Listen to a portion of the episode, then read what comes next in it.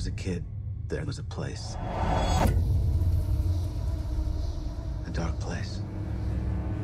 They closed it down and let it rot. But the things that lived there. Hello, Daddy. They come back.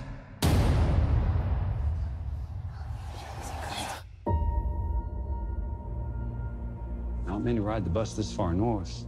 You're running away from something?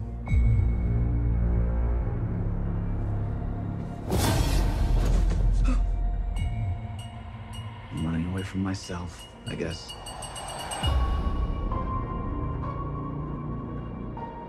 Hi. You can hear me. You're magic. Like me. I don't know about magic. I always called it the shining. And we're back in for another episode of the Film Frequency, a mini review this time. And we are, this week, we are reviewing Doctor Sleep, a sequel to one of the greatest horror films of all time, and that is The Shining. This one had a delicate balance uh, to be a sequel to the book and to the movie, which uh, differed very a, a lot in like the end specifically, and I'm sure we'll talk about that one. But I'm your host, CEO Haize, and I'm in the building with my brother JB. What's going on, JB? What's going on, CEO Haize? What is going on, film family? And yes, as CEO Haize said, we are going into uh, Doctor Sleep. Actually, we ran a poll over the last week, and Doctor Sleep on all counts Twitter, different Facebook groups, all over the place, crushed everything else. We had uh, Ford versus Ferrari on there, Mother Brooklyn, and he just crushed it. So you guys wanted to hear it, and we're delivering it for you. Absolutely. So, uh, with these mini reviews, these uh, we're not going to like do the run down the plot uh, full service. We're just going to really talk about our reactions from the from the movie itself, and you know, going back to the Overlook Hotel, always always interests me because like there was even The Shining was like one movie, but it set such a tone um, that you always wondered like what happened after after the film ended. Um, so yeah, I'm I'm happy that we went back here. Had some issues with it. So this one is built around uh, Danny Torrance, now going by Dan Torrance, as an adult, uh, dealing with alcohol addiction very much early on in the movie. And then he meets this young girl called Abra, who also has The Shining. Uh, and they end up coming up against these uh, group called the True Knot, which, for all intents and purposes, I'm I'm good. So in, throughout this review, you probably hear me refer to them as vampires because that's really kind of what they are. They feed off shine. Uh, but what did you like overall like? The, the, the opening scene, I guess we should start there. It opens up with him with young Danny Torrance riding his his tricycle through the Overlook Hotel, and immediately it was like, all right, I'm ready for this. What did you think? Agree 100%. We saw Danny Torrance riding his little tricycle in the Overlook Hotel and immediately put me back into 1980 The Shining. So um, I have a lot of freaking issues with this movie, which we'll get into. But the opening sequence, and I enjoyed it. And, you know, we did it uh, the other day, and we were talking about how at the beginning of the movie they didn't give us a lot of substance. They kind of rushed it. I felt like they gave us a good amount of Dan, danny torrance as a kid before he became an adult. What we missed from after the shining and what he did in between that time. It wasn't a long but it was it was good enough for us to at least see what what happened and him continue seeing him continue to have the shine. And so, like, this movie differs from the book very quickly because after the Overlook, uh, we're seeing uh, Danny Torrance sitting down and he's talking to Dick Hallorann. And that's where the, it kind of differs from because in the book, Dick Hallorann did not die. So he was actually alive and able to guide and teach Dan Torrance how to use the shine and all the and all, all the things that he still kind of teaches him here, but he was physically there to teach him. So that would automatically was one of the differences from the movie to the book. What did you think about like the recast of, you know, Danny Torrance? We didn't get much, like very much of him. He was a kid. Kid actors are kind of all the same. Uh, don't judge me for that. But his mother and Dick Hallorann very early on, and I think they recast these roles perfectly. here's my issue Okay. here's my here's my issue number one we're talking about the character of Jack Torrance, which is Jack Nicholson, Shelley Wait, Duvall. wait, we're not getting there yet. Not Jack Jack You- Torrance. You're That's talking the end. specifically of Dick Hallorann. just Dick Hallorann and his mother and uh, Wendy Torrance, like because Right. Jack Torrance is a whole nother thing that I have issue with too. But just uh, just those two characters first, they're being recast. Dick Hallorann, I'm okay with the cast. Uh, as a matter of fact, I don't think I'm nuts, but for a second I thought it was the original guy. I'm like, there's no way this guy's he hasn't aged in th- freaking thirty something years. So, but the cast was good. Wendy Torrance, uh, that's the issue I had. The the lady sounded just like Shelley Duvall, but in this day and age, why the hell didn't they? I, I felt as such important characters, they should have CGI'd some of these people. We, I mean, every movie is using CGI. All all- it's being so overused. Here's a perfect example. Uh, some iconic characters. Why not use CGI? Why give like? it- I felt like Mike Flanagan, who's the director of this movie, was I, I don't know what he was thinking ca- recasting this. I mean, The Shining is an iconic movie. It's a classic. Why would you do this with these characters? I don't understand. Um, I think I, I actually preferred it. Um, that they didn't uh, use CGI because I think, like we talked about, the CGI kind of takes you away from it. So when you recast these, you're you you you're losing that um that uncanny uncanny valley is what they call it. Um, to just CGI someone's face over it, and because they did cast people who very much embody these roles um it was per I, I preferred them these two roles specifically i prefer them recasting them because they looked a lot like it. Like the lady who played wendy got that that run Yes. the voice down everything. The guy who played dick hallorann had the facial mannerisms down like to the way that his his mouth and lips move. So no i i preferred it this way Yeah, I guess I guess I can. Uh, Dick again, Dick Hallorann, yes. Danny Torrance, yes. And to a certain extent, Wendy Torrance. I think where my gripe is is really with Jack Nicholson's character. To be quite honest with you, um, and we'll get into that. But uh, Wendy Torrance, I got to give the, the the lady who who- I don't even know what her name is. I apologize, but the person who played uh, Wendy Torrance, she did a great job. I mean, she it's literally she sounded identical to Shelley Duvall, down to the facial mannerisms and everything she did, even the way she ran and the way she did her her hand gestures. She, you could tell she studied Shelley Duvall. Yeah, yeah, I, uh, yeah. She, she, it, it. They did. They, they studied these characters very well. So that part I didn't have an issue with.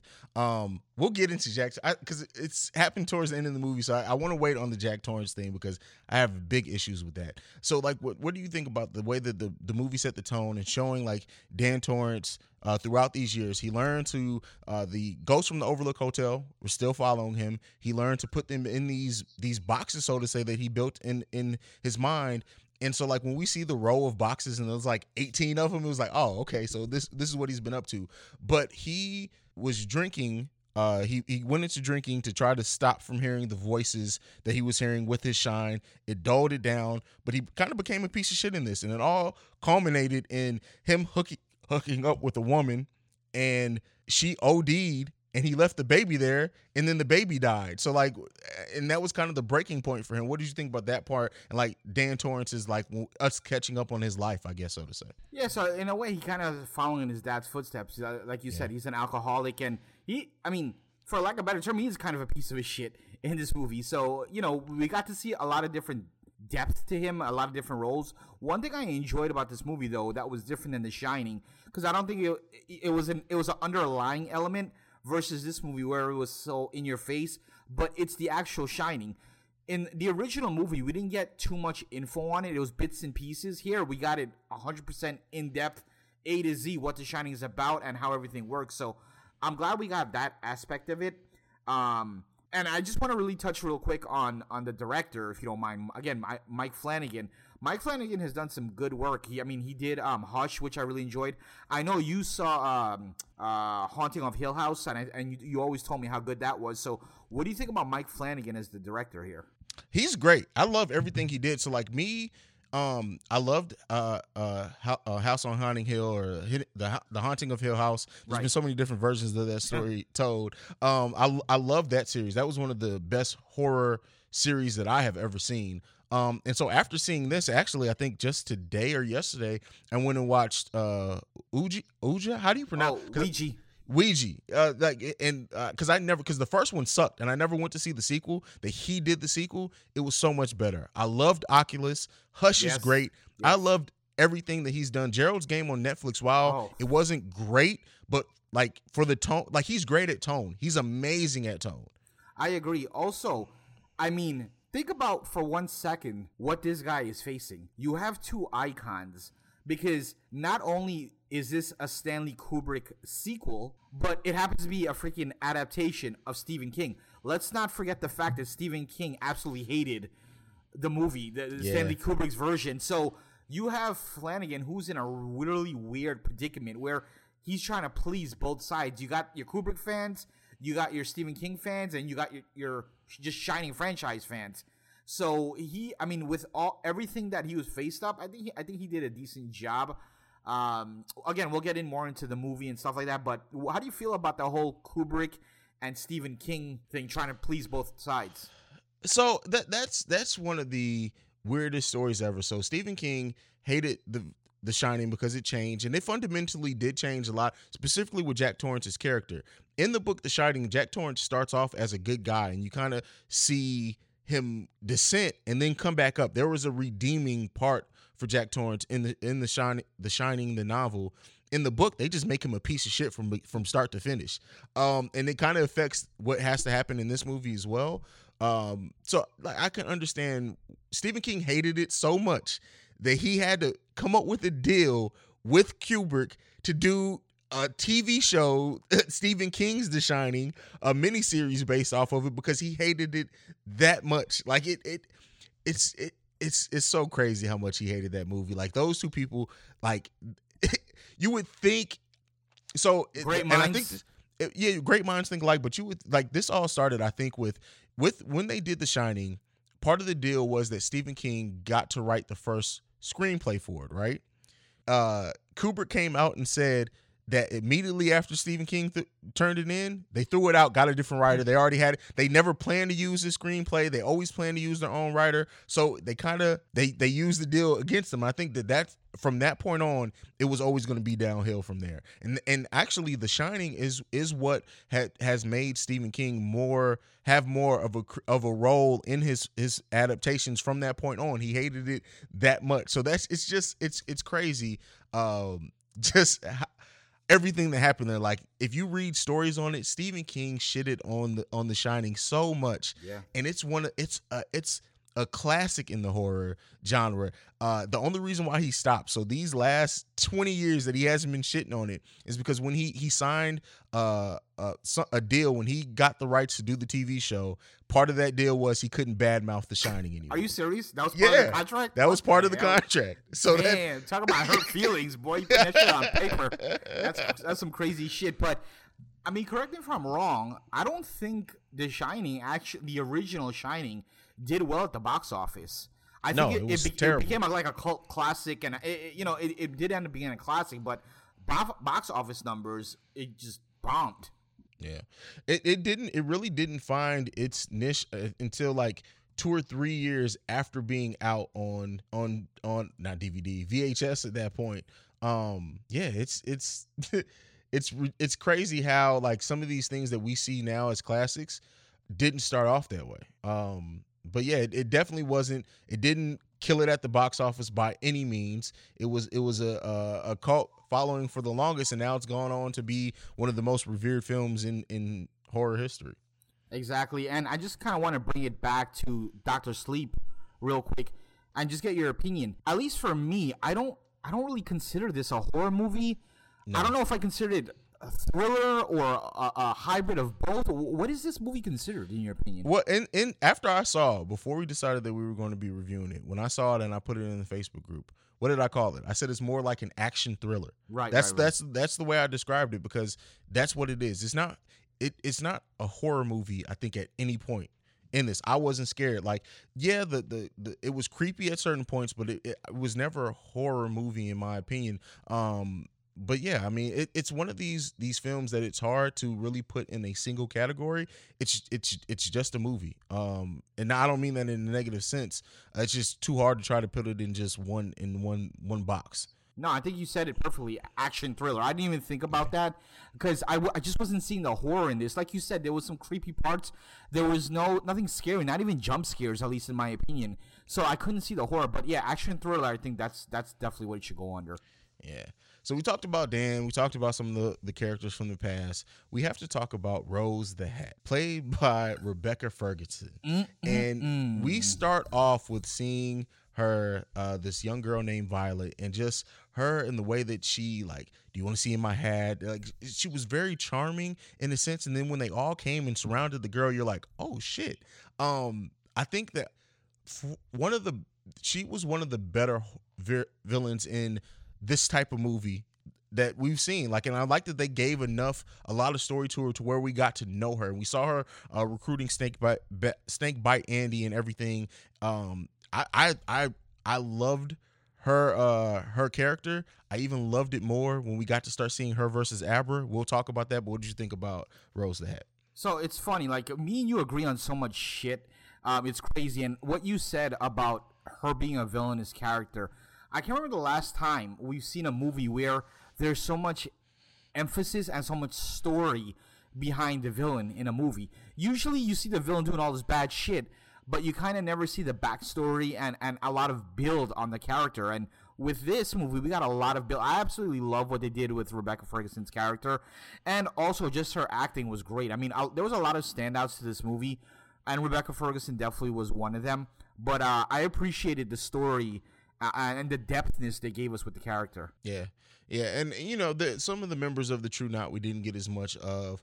Um, you know, uh, Crow Daddy, we got he was probably the one we got second the most of. Then Snake Back, Snake Bite Andy, um, and then the Flick. the tall guy, yeah, the tall guy too. Like, and I like what they how they told uh the story of them and like what they do and how they feed off Shine, uh, how to to keep them alive. We got a scene in this movie, and this was probably one of the only movies, the scenes that could be categorized as horror, but it was I don't even know, it's still more creepy.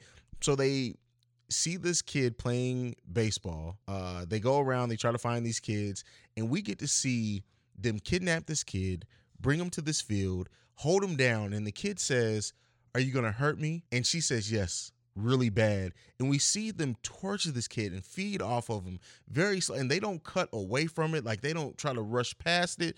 They sit there and they let the scene sink on you. And I think that they did that so we can really know how bad these people are and what was going to happen to Abra if they find her. What did you think about that scene? Before I say that, I want to preface this by saying I am neither a sociopath or a psych- or a psychopath, but I absolutely enjoyed this scene and we did a review a while ago and I want to say it might have been uh, Halloween 4 or something like that.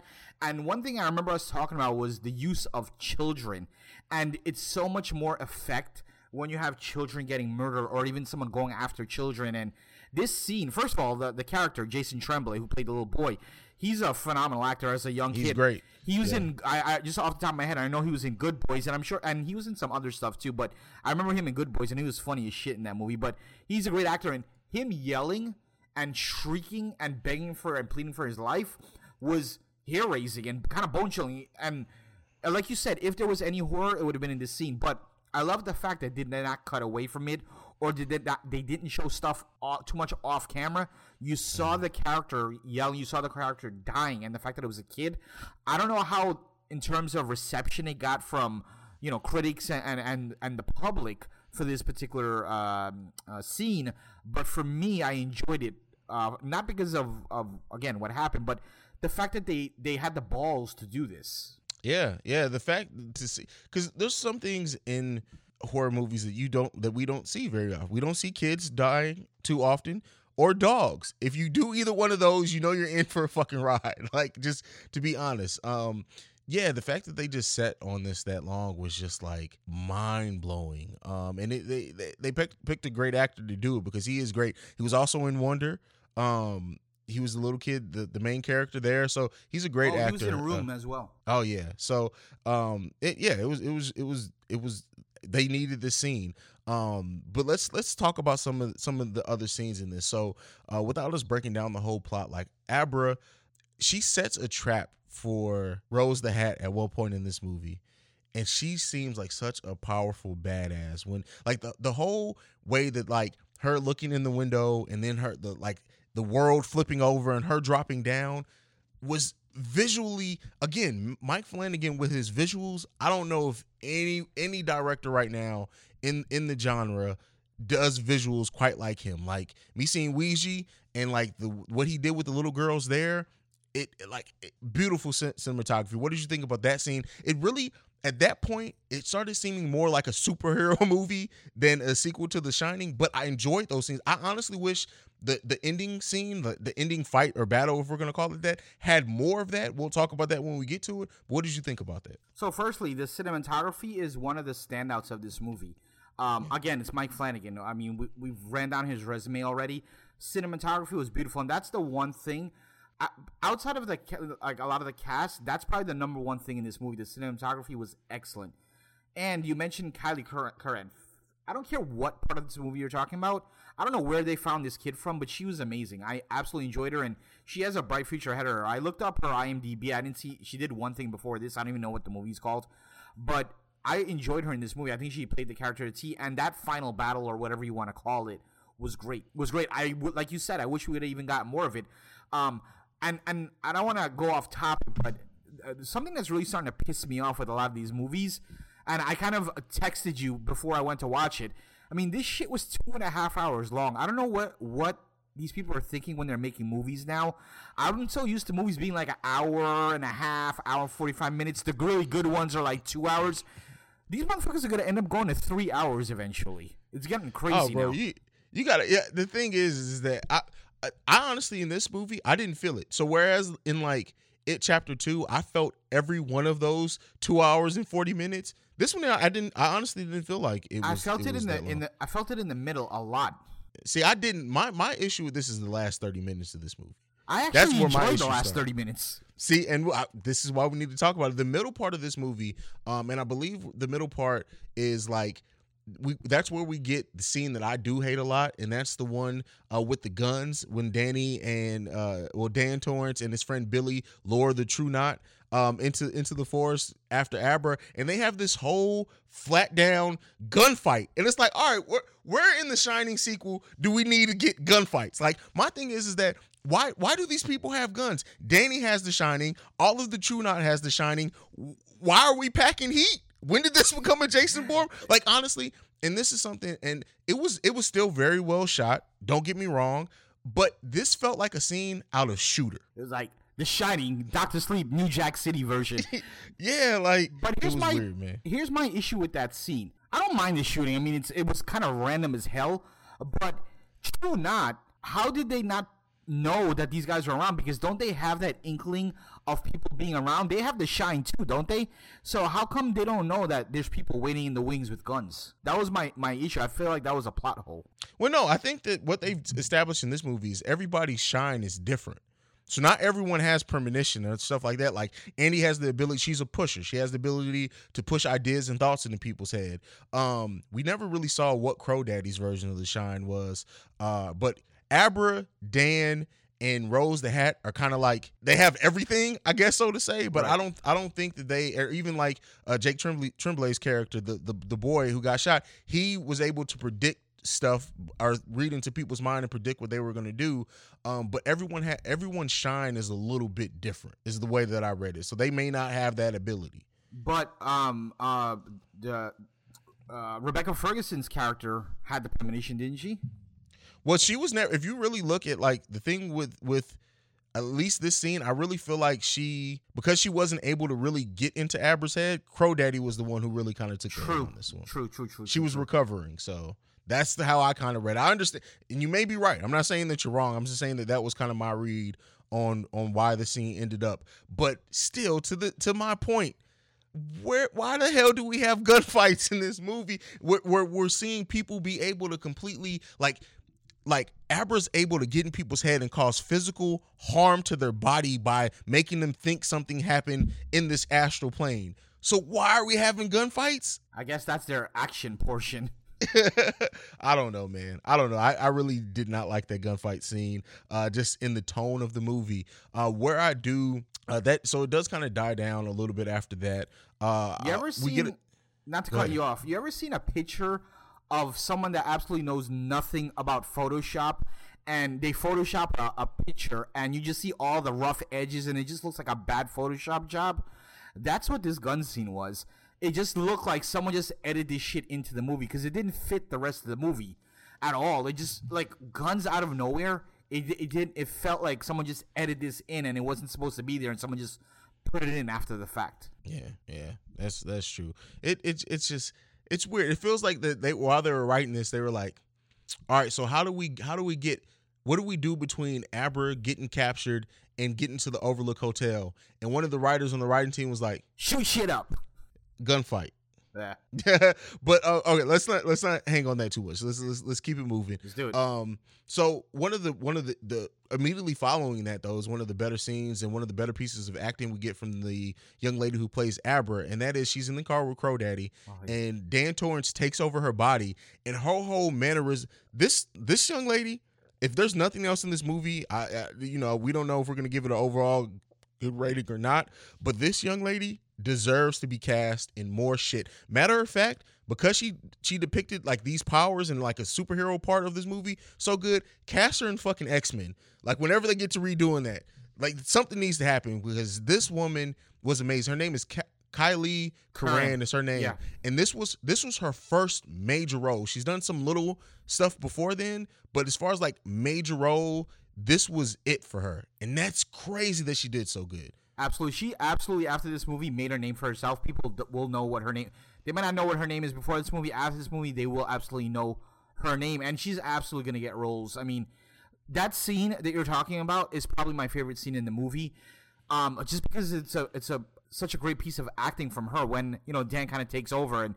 You know, I was watching the movie with my wife, and and she says something. I forgot what she said, but she cursed.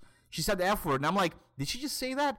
But it was just the acting, the acting, and not only in this scene, but throughout the whole movie, her mannerisms, her dialogue, her delivery, it, it was all on point. And for for such a young person, so early in her career, it was it was phenomenal.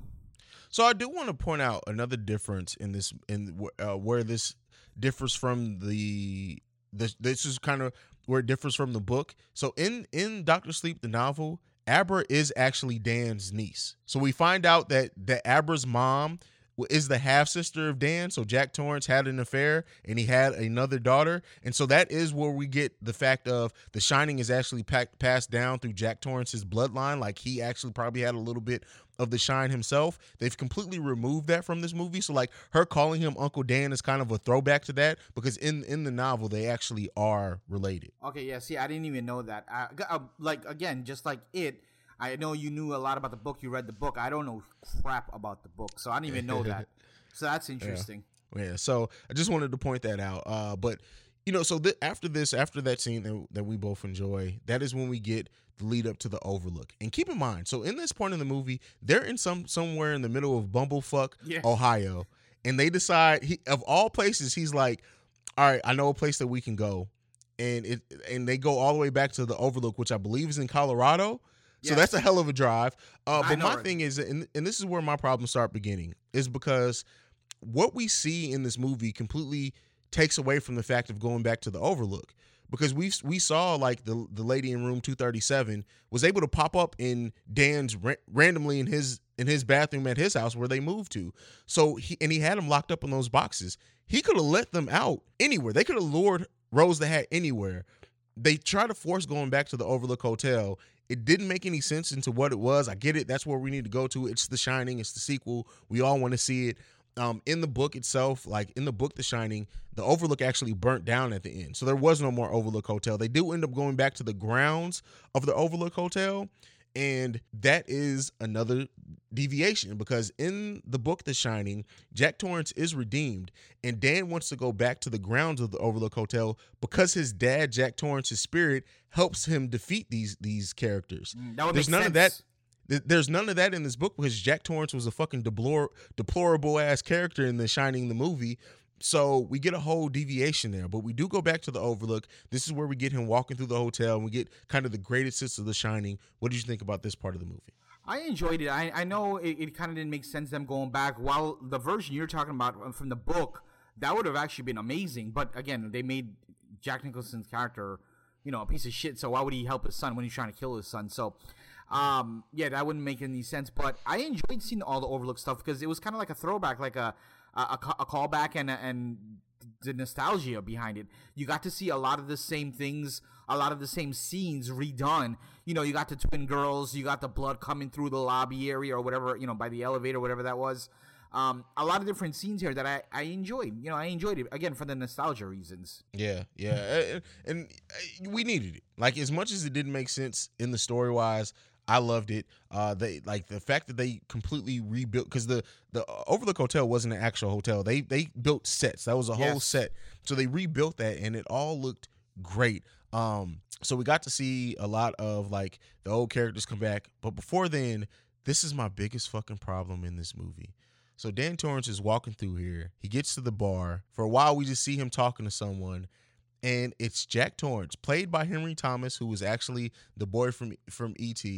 This is the part where I feel like they should have. You serious? Yeah, yeah, Henry Thomas is the boy from. I know who Henry Thomas. is. I didn't know that was Henry Thomas. I know he- he was Elliot from ET. I didn't know that was Henry Thomas though. Oh yeah, that's that's that's Henry Thomas playing Jack Torrance. Um, this is the point where I feel like they should because that role is so like his I don't know so iconic, and the makeup that they put him in was fucking terrible. They might as well have CG uh, uh, Jack Nicholson's face over. I don't know if there were some right issues, if they even reached out to the family and saw. I don't know, but this like the conversation they have is great. Like I love the conversation they had uh and and everything and Danny's trying to force like closure and his dad's now going by Lloyd, which I don't understand why they didn't just have him be Jack. But just the look of it and then you know we get another brief flashback where we see Henry Thomas doing the scene with the axe and walking through the makeup looked terrible. Like this was just bad. It was wide in the world did they not just in the in the, the way the CGI is being able to be used now, there's no reason for if the makeup was that bad, CGI over the motherfucker's face. What did you think? Exactly, and I, you know, I kind of, I kind of said this. Um, I don't remember if I said this earlier on this episode or a couple days ago when we did our news uh, episode. No, no, I believe it was this episode. Sorry, my mind went blank for a second. But yeah, why the hell didn't they CGI this thing? Um, I have no idea. Th- What if there couldn't have been a more better time to use CGI in the history of film? It would be at this point. They should have used it. Um, I don't know why they didn't do it, but I, all I can say is, yeah, absolutely, they should have. They should have done it, and I, I still don't know why. Again, there or or why not? I mean, I, I don't know. I, I was just flabbergasted, and it kind of pissed me off because the conversation, the dialogue was really good, but it, it took just by the way he, he looked, it took it away from me. Yeah, like it just and the voice he was trying to do his like Henry Thomas tried to do the voice And the mannerisms, yeah. and the mannerisms. Like he tried, and I don't know if they if they didn't have all this makeup on him, he probably could have done an even better job with just using his face. Like if you're just gonna go full like recast and just recast the role, like this makeup was terrible. It completely took me out of it, bro. And I hate to harp on it for so long, but it's like such an important scene to see these two characters in the they, and because the, the conversation was great because it was great i hate that such something that was such such great dialogue to be taken out by such te- a terrible decision or, or hell there's jack nicholson impersonators who can do the voice. You don't if henry henry thomas was under so much goddamn makeup there was no point it had to be him. There are so many imp- impersonators and everything. Hell I don't know if you've seen it or not, but they have these deep fake videos where they cast like it's Jim Carrey's face on it. Jack Torrance, and it looks great. Identical. If, if people if people at home can do that on that budget, there's no reason this should have looked that bad. Bro, you guys had a forty-five fucking million dollar budget. You couldn't hire some proper makeup people, and it, fla- flabbergasted, flabbergasted. All right, but let's not harp on it too long. So this, so in this, the, so uh, Dan goes in. He has to wake up the Overlook Hotel, um, which he says it. Uh, we're pulled into a battle with uh, Rose the Hat, which is they pull her into the maze. It's another one of those astral plane battles, and you see the box coming up behind her, which I thought was just funny as hell. Um, and then we get the physical battle, um, and she very quickly uh, cuts his uh, his artery in his leg, and she's feeding off of him, and that's when he unlocks these the all the old ghosts from the Overlook Hotel. I have a problem with this too, and, while I love seeing those ghosts too, this was not how they were depicted in The Shining. Them just ganging up on Rose the Hat like they did, and they did away with her so quick after that point. I wanted more of a battle. Like I get, she was the main villain throughout this whole movie. We did away with her quick to just do battle to make the the Ghost of the Overlook be the ending of the movie. And it- I get it, we wanted to see him, but I just feel like she did such a great job with this character that it should have ended a little bit better. Yeah, I feel like in terms of, of final battles and villains versus heroes, just the battle itself, she's probably the weakest person ever because she didn't last that long. I, I would have liked to see a more you know, c- you know, kind of drawn out battle, and we got, you know, the battle itself was so good, but yeah, like you said, um, you know, they kind of changed it up, and they made they made all those people that come out of the box, they made it kind of like True Knot version two. I mean, they, they were literally the same exact the same exact way as True Knot was. Wait, True Knot is that what they were called? Yeah, the true knot. Right. So yeah, they made them like the same way. So I don't know. I mean, I don't have a I don't have a big issue with it. Um, at this point, I was just like, end end this movie already. I'm just being honest Yeah. with you. Um, we'll, we'll get into our ratings and and this you know a couple other gripes that I want to address after we finish this, but. Yeah, at this point, I was kind of over the movie already. Anyway, Yeah, it it, it just it it this it just the ending and I hate it's it's been so many movies this year that just flub the ending and it just makes it like I still overall enjoyed the movie, but this ending should have been so much better. And so we get Dan being possessed. My thing is when they attack Rose, why did they just feed off her her steam as they've been calling it this the essence of the of the shine, but yet they take over Dan's body? Like, why didn't they do that to Rose the Hat? Like, you would think that they would want to take over both bodies because then they have two. I don't know. Let me not enter my logic into it. So we get this scene of Dan Torrance with an axe going through like his dad, chasing after Abra. We end up in the same room. Um, and he he overcomes it with the help of Abra. He says he has to go shut off the boiler so the, the place doesn't explode. He wants Abra to get to safety. We see him in the basement. We see the ghost of his mother, which doesn't make any sense because she didn't die in the Overlook Hotel. But nonetheless, um, and then we get her, um, um well, him basically he dies, Correct. and then uh In he dies, and yeah, in the fire, and then we see Abra in her room, and they try to play off of it like Dan's there, she's talking to Dan, but if you listen to it, you can hear his voice had that that echo that that uh, Dick Hallorann had in the movie, Right, right. and he's he's now going to basically guide her the same way Dick Hallorann guided uh, him.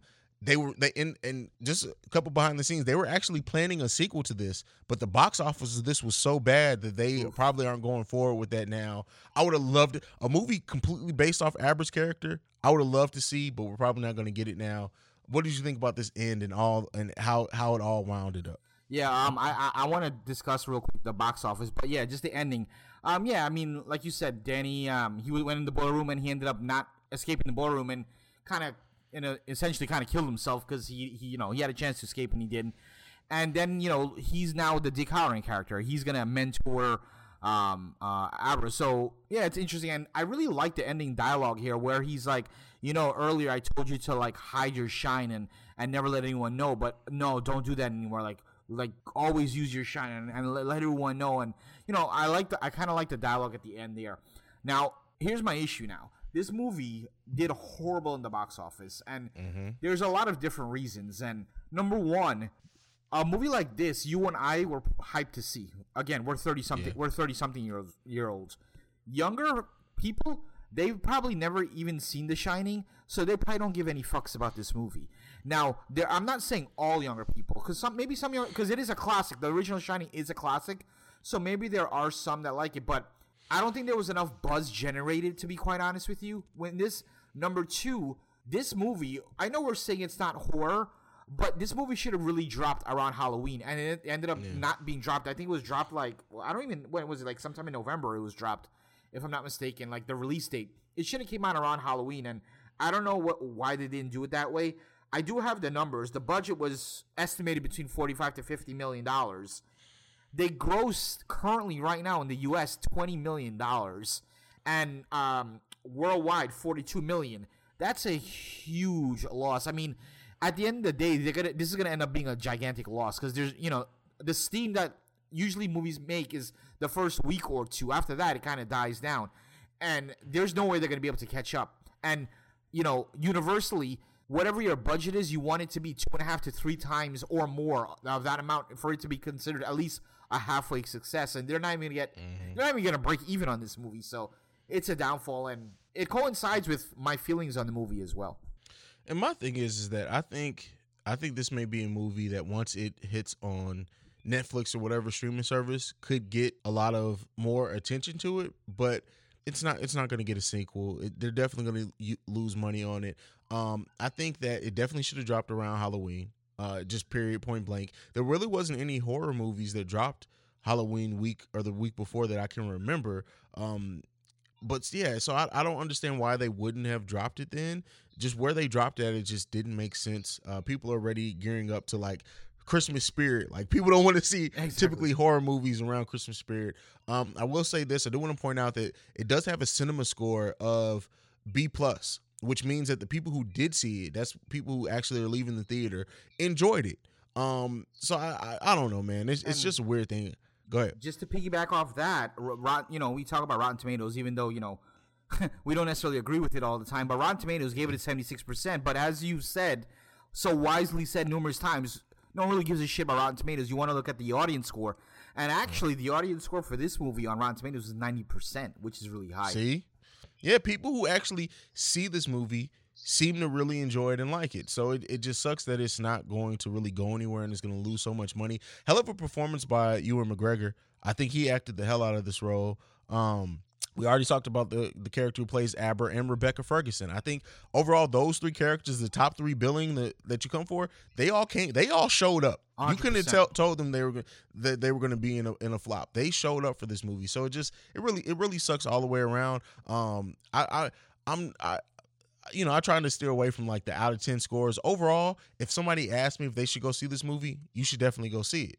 But, you know, I, I, I think you should see this movie. It's, it's a great movie, well, a really solid movie, in my opinion. It had very few flaws. I think it was a perfect sequel to kind of balance the, the two worlds between the book and the movie. Um, the performances were all great. The cinematography, the direction was great overall, you would think that would be packaged for a really good movie. And they expected this movie, what it's done worldwide yet, like 42, it was projected to open up with 50 million. Exactly, and they fell short on that. Before I go into my my ratings, though, I want to ask you: We've been seeing a lot of movies, and we kind of touched on some of it. A lot of movies really failing in the box office. So it is. I don't want to say something stupid like is cinema dying, but which uh, clearly it's not. I mean, freaking. Just this past week, we got Joker hitting the billion dollar mark. So cinema clearly is not dying. But why are more and more these big box office projections just missing the mark like is something changing with the audience is is it like they're coming out with a lot of remakes that cater to our age but maybe our age is not the, the right demographic to go after Well, I think box office projections are down. Like sometimes they're way over, sometimes they're way down. I think it's hard. not even the To really projections just the final numbers even I think it's hard hard because now we have access to so much at home and I'm not even mm-hmm. talking like illegal streaming. I mean like if you're sitting at home and you see that there's a sequel to The Shining, something that you may not love. It's not the season for that type of movie or whatnot. Or you can stay at home and you can watch 10 movies on Netflix that you know that you're gonna like. What what are you gonna do? Like I think that when we look at like box office nowadays, like there has to be a hook to make people go to the theater, and that's like when Sc- Scorsese says his thing, like it, like Marvel movies aren't cinema; they're uh, they're like attractions or like theme theme parks. That is like that's kind of what drives box office now is that because you because you're going to an event, you're going to something that you want to experience. You don't want spoilers on. Um, that's really what gets the most out of the box office now. Yeah, you have your darlings or your your surprise movies that do huge at the box office, but they too like like it.